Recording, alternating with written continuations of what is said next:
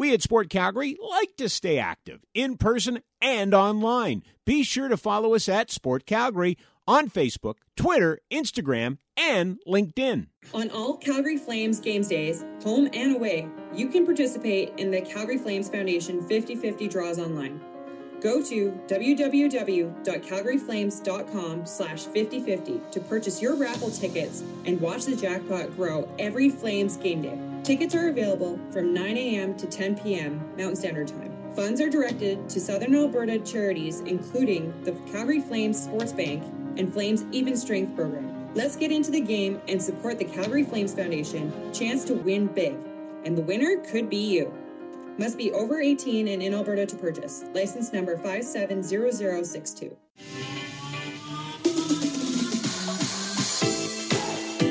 KidSport Calgary presents the Face First podcast with your hosts Alysia Rissling and Grace Defoe. And here they are, sliding right on in, Grace and Alysia. All right, welcome back to the Face First podcast. My name is Grace Defoe, and I have my co-host here with me today. Hi everyone, I'm Alysia Riz Rissling, and we are here today with a very special guest. Uh, we have Chelsea Carey joining us.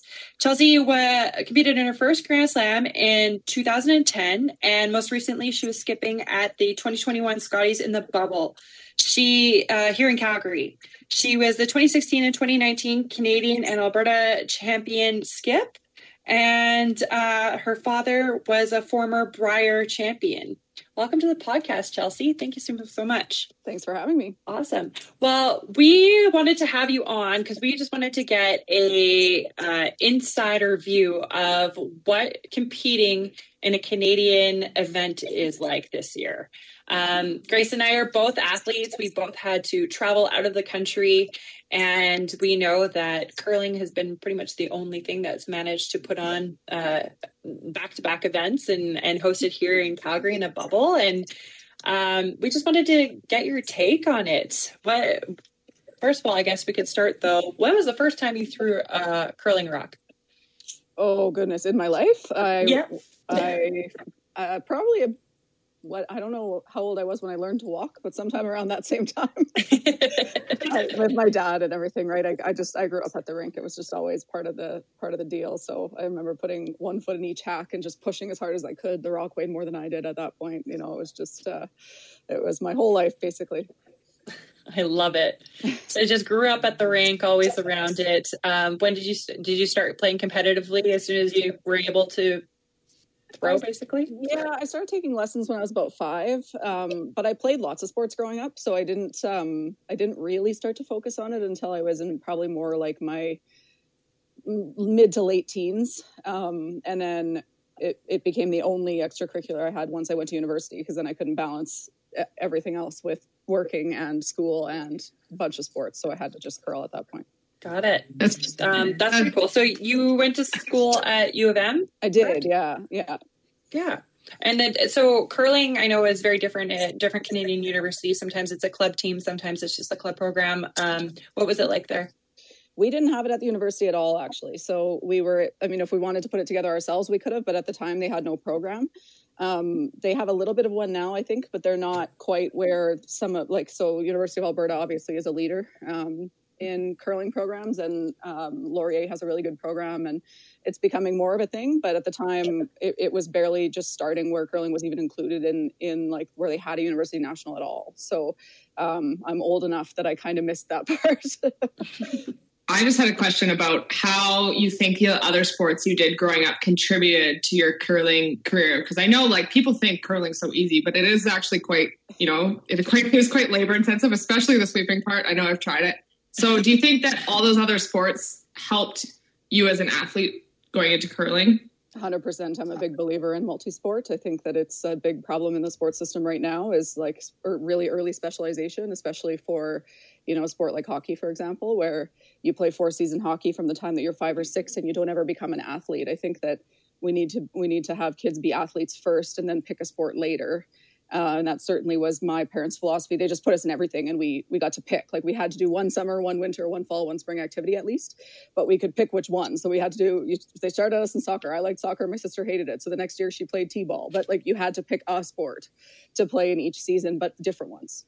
Um, which yeah, for sure is is the reason that I am where I'm at. I, I curling is one that you could specialize in, and and but I think that being a multi-sport athlete is helpful in more facets than just that. But certainly, I was a dancer. I was a really competitive dancer for a long time, and the balance and the what kind of dance? Uh, you name it: jazz, tap, ballet, contemporary. Oh, all of it. All wow. of it. Yeah, and the core strength and balance and athleticism of that, and bo- just body control actually of that certainly helped me with any other sport I wanted to play. So, um, I'm a big, big believer in multi-sport for sure.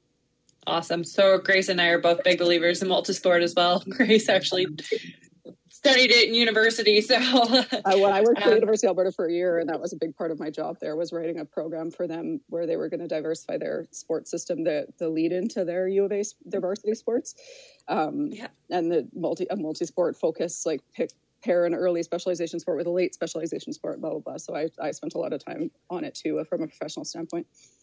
Wow. Okay, so how did you transition into your connection to Alberta? You grew up, you're a Winnipeg girl, grew up there, Manitoba, and then all of a sudden now you're competing out of the Glencoe Club in Calgary. How did you transition to Alberta?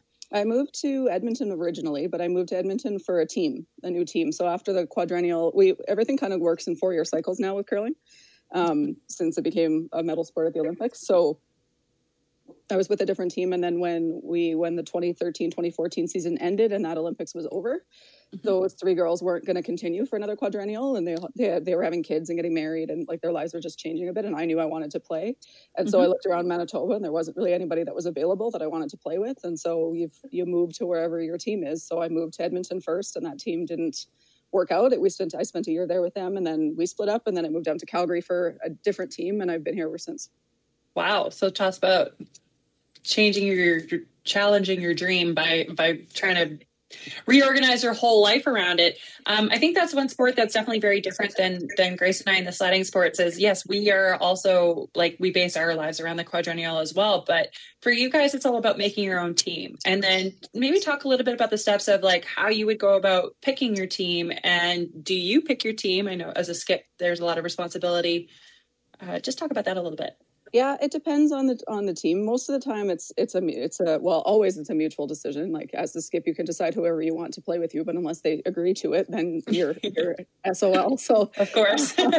you just kind of make a list of who you want and you start calling them and and see who wants to play and whatever. It's a mix of. I mean, it's a big part of it is uh, schedule and commitments and things like what the expectations are, how many weekends you're going to play because you're traveling. We're not traveling internationally that much, but we're traveling pretty well every week from from you know September till the till May. So they have to be able to get the time off work with families and stuff, and and be away for that amount of time, and then um, sponsorship money plays into it too. I mean, that's a just something that can sway people to join one team versus another. Is is what the financial situation looks like. as with any amateur sport. Exactly.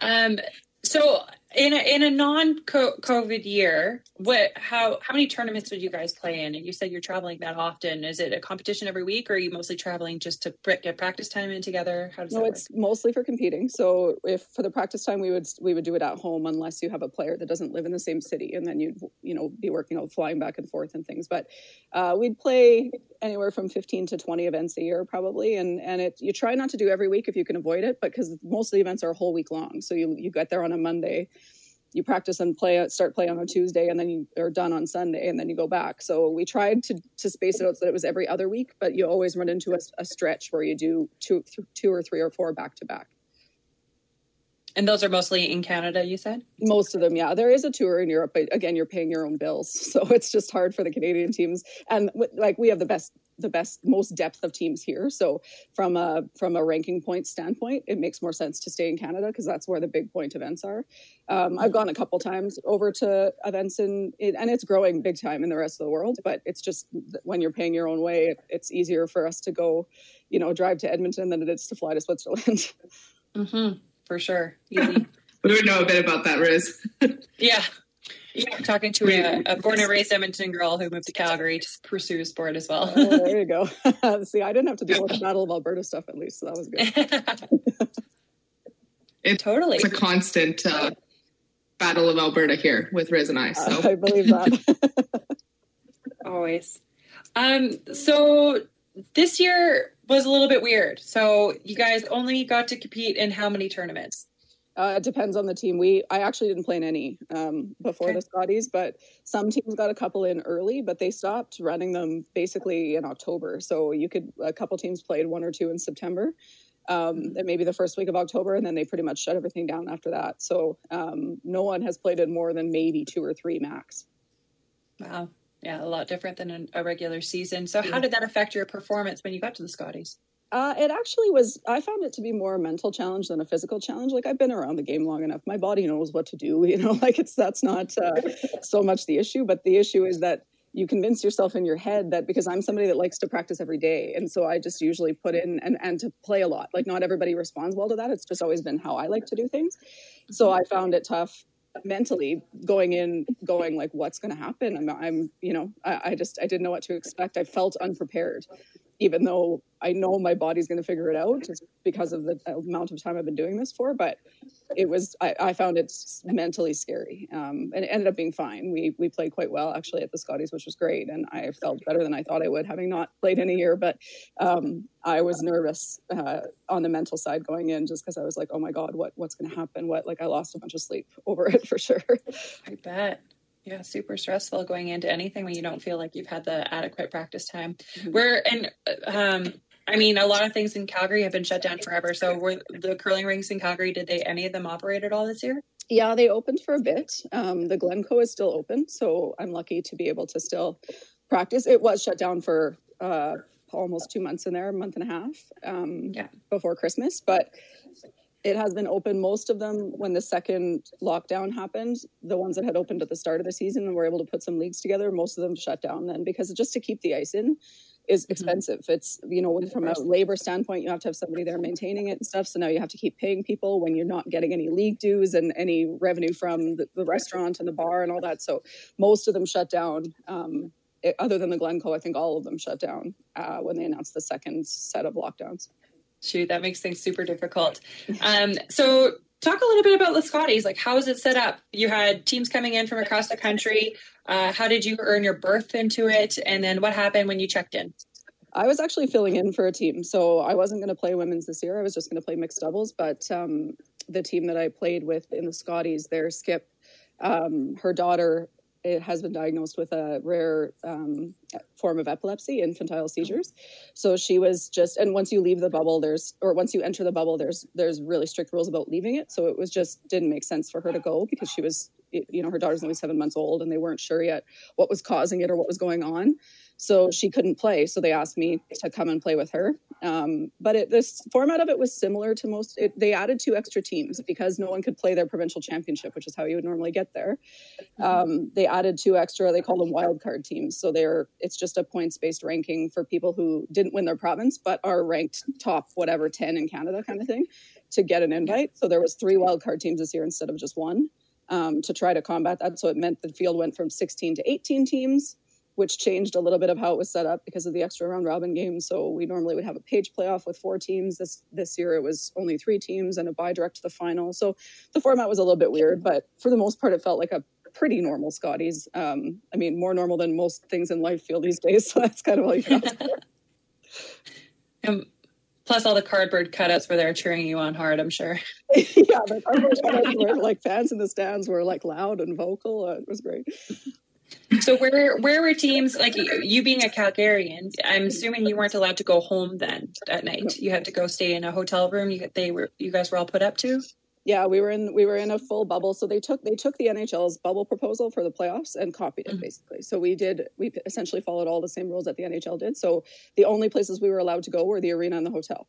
We had to Yeah. use food delivery services, room service, whatever. Like we couldn't walk, go for a walk. We couldn't go to the Starbucks that I could see from my room and get a coffee. Like you had to order everything and stuff. So yeah, no, there was not only no going home, there was no going anywhere except for back and forth to the arena. And we had to scan out of the hotel and scan into the arena. And you had a seven minute window before they started calling you and saying, "Where did you go?"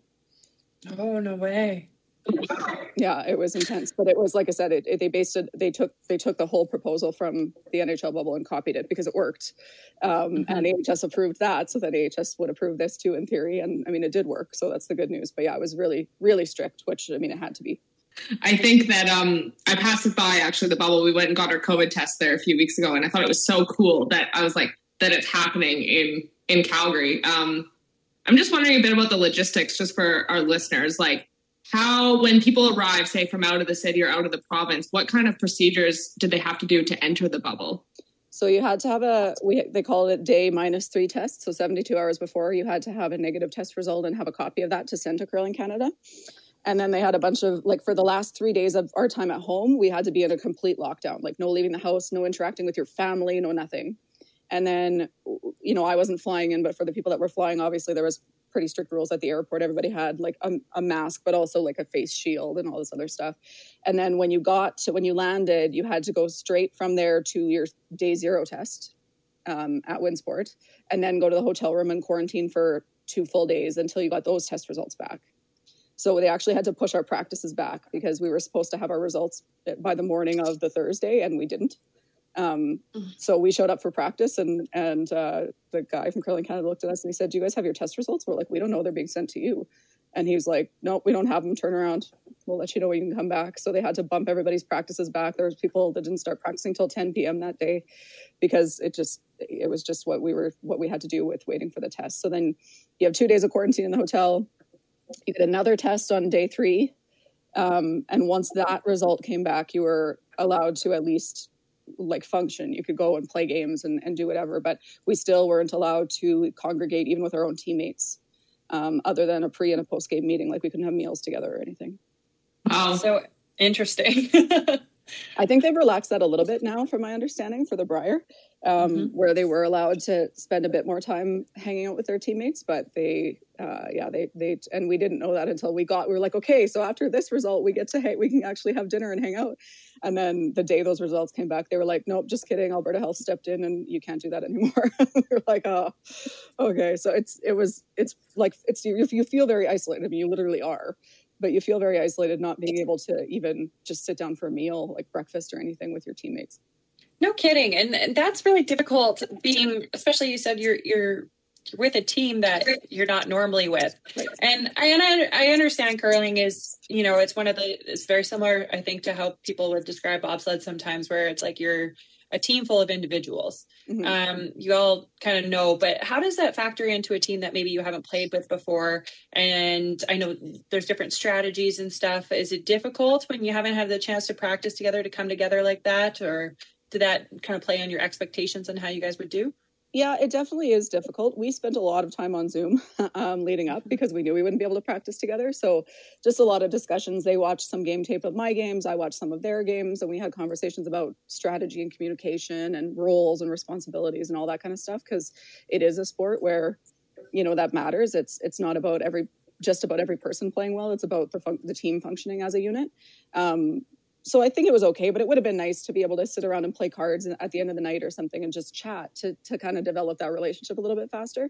Luckily for us, it's a team. I know them all quite well. I knew them all quite well before. I, have never played with them uh, or not recently, but um, we play against each other. Like we, you, you see all. I'm sure it's the same. Was the same for you guys in in sport. Like you see all the same people all the time.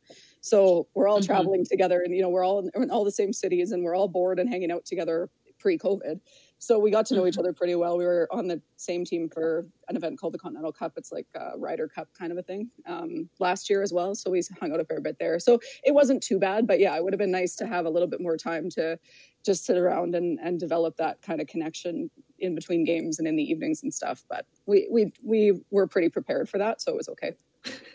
Um, talking about the bubble, let's chat about what how you pass the time outside of the sport stuff like when you needed to really just decompress away from the sport what was your go-to activity um, I am a bit of an eat, sleep, curl person anyway. I'm not big into like it depends on you know if you don't like to nap between games and stuff. Then I've had teammates where they they want to go shopping and they want to go for coffee and go sightseeing and stuff. I've never been that person, so it wasn't that bad for me.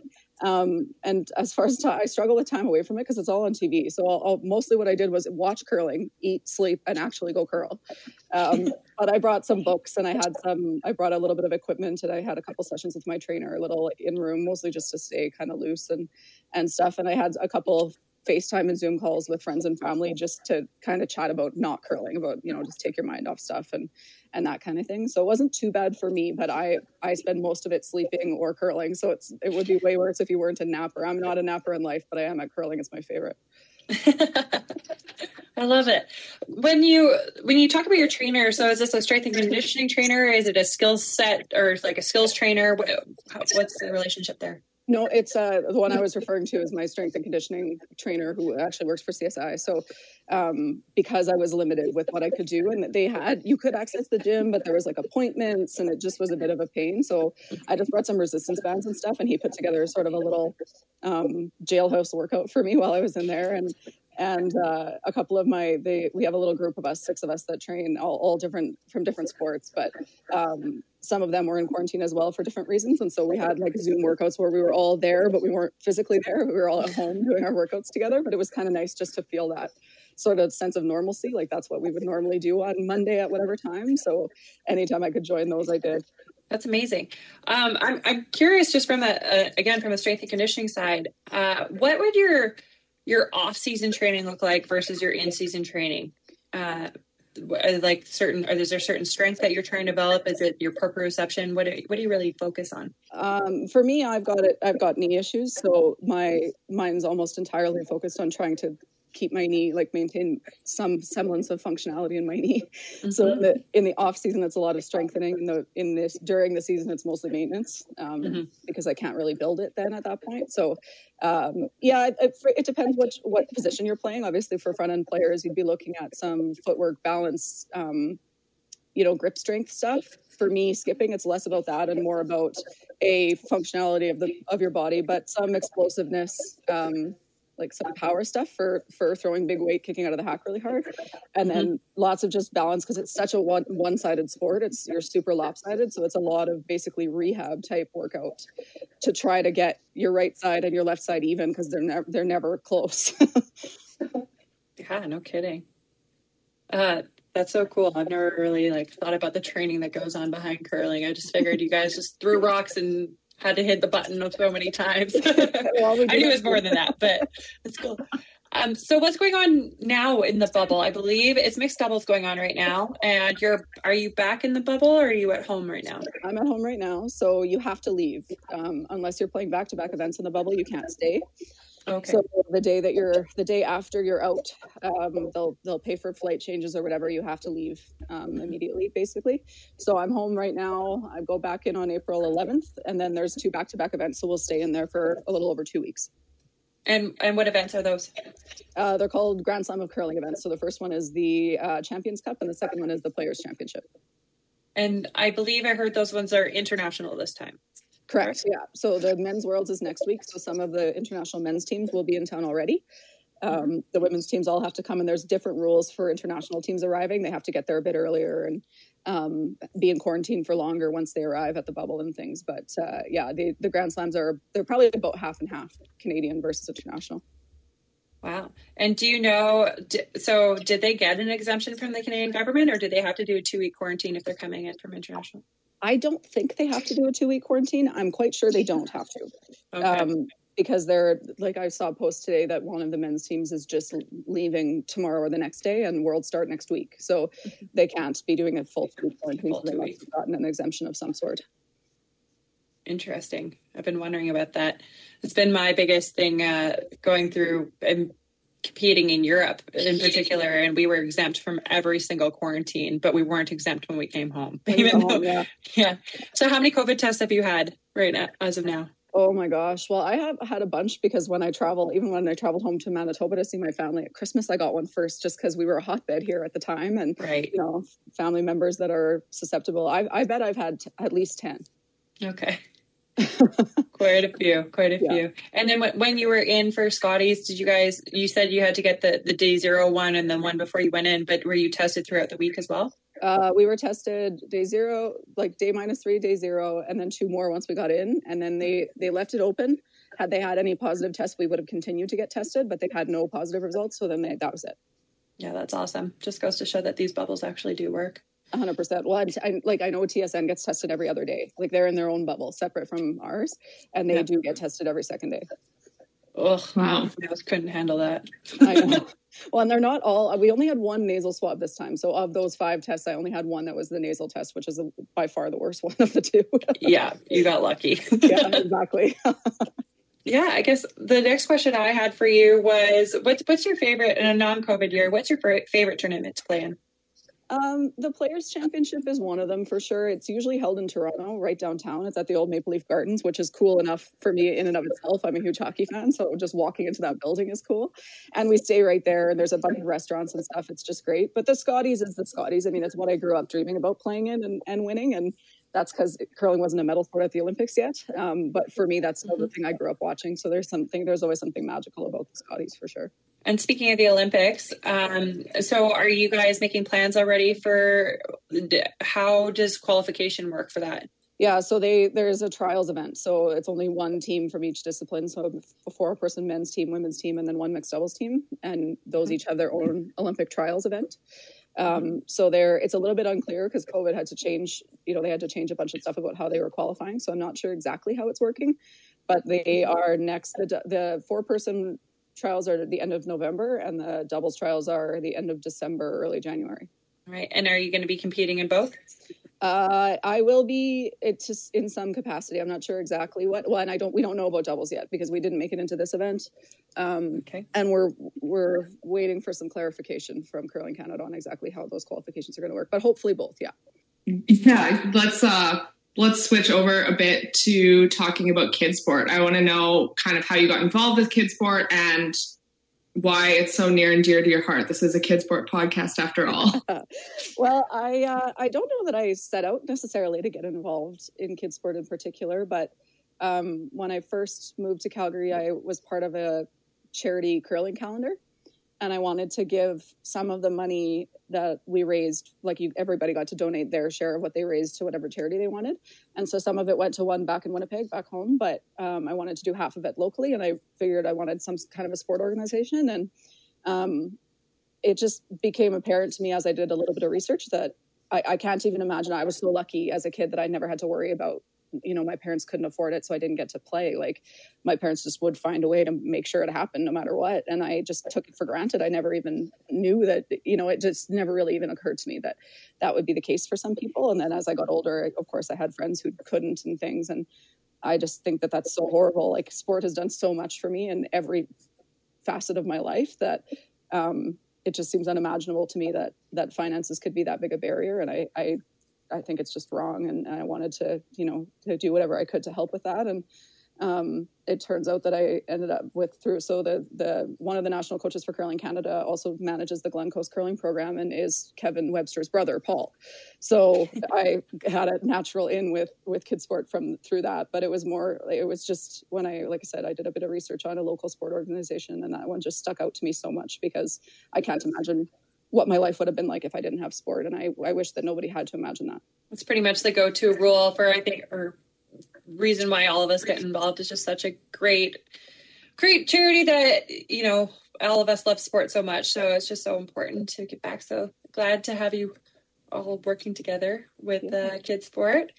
Um i guess my my my last question that i have for you is is how do you manage uh what what's your working situation right now and how do you manage being basically a full-time athlete with you know real life That's a great question. I don't. Um, I haven't actually been able to work in in a few years just because it's hard to find something that fits, and uh, that's a limited time situation because I've been, you know, burning through some savings in order to be able to do it. I mean, being carded helps, but it's certainly not enough to cover all of my living expenses. So I've been lucky to have some good jobs in the past and, and have some money that I, that was sit, you know sitting in my savings account that I've been able to use to to live off of for a few years. But it's going to have to change at some point. But yeah, it's hard. I mean, just to be away, you know, try applying for a full time job and then saying, oh, and by the way, I need ten weeks of holidays. it doesn't usually go over very well. So, yeah, no, I don't. Um, uh, honestly, that most of the top players don't, or they work part time, or, or or own a business or something where you know they, they don't have to be present there. It's hard to have a, a real job, quote unquote. Yeah, and I think that's pretty. Uh, that's a very common occurrence with a lot of Canadian athletes are in this boat where you're you're trying to be the best that you can at, at the top of your game at the sport and and again there's just so many reasons why you can't like and, and mostly because of travel so yeah. i hear y'all on that one it makes it very difficult and even if you do get that you know part-time work in the summer it doesn't quite you burn through that pretty quickly so yeah. I wish you all the best with that. Um i do know that uh hopefully there's some money on the line. There's a purse for the world championships is there not uh, yeah, I'm not going to the World Championships, but there's a purse for all of these events. We'll have some level of purse. The Grand yeah. Slams are uh, the total purse. I think is a hundred thousand for each of those. It's like thirty grand to the winner. So yeah, I mean you can win at least some of it back, which would be nice. yeah, would be. And then you still got to divide it between your team and, yeah, and your physios and all that. So people, yeah, but it, yeah, still, it doesn't I mean, really work out to anything by the end no, of that. But, but it's better than zero dollars. So I'll for sure, for sure, for sure. Grace, you have anything else? No, just thank you so much for joining us. I know I've learned a lot about a lot about curling and I, we were eager to learn about the bubble. We really we spent about about 3 weeks ago we are like we want to know more about the bubble. So it has been very insightful. No, my pleasure. Yeah, thanks for having me. This is great. You guys are doing a really good job.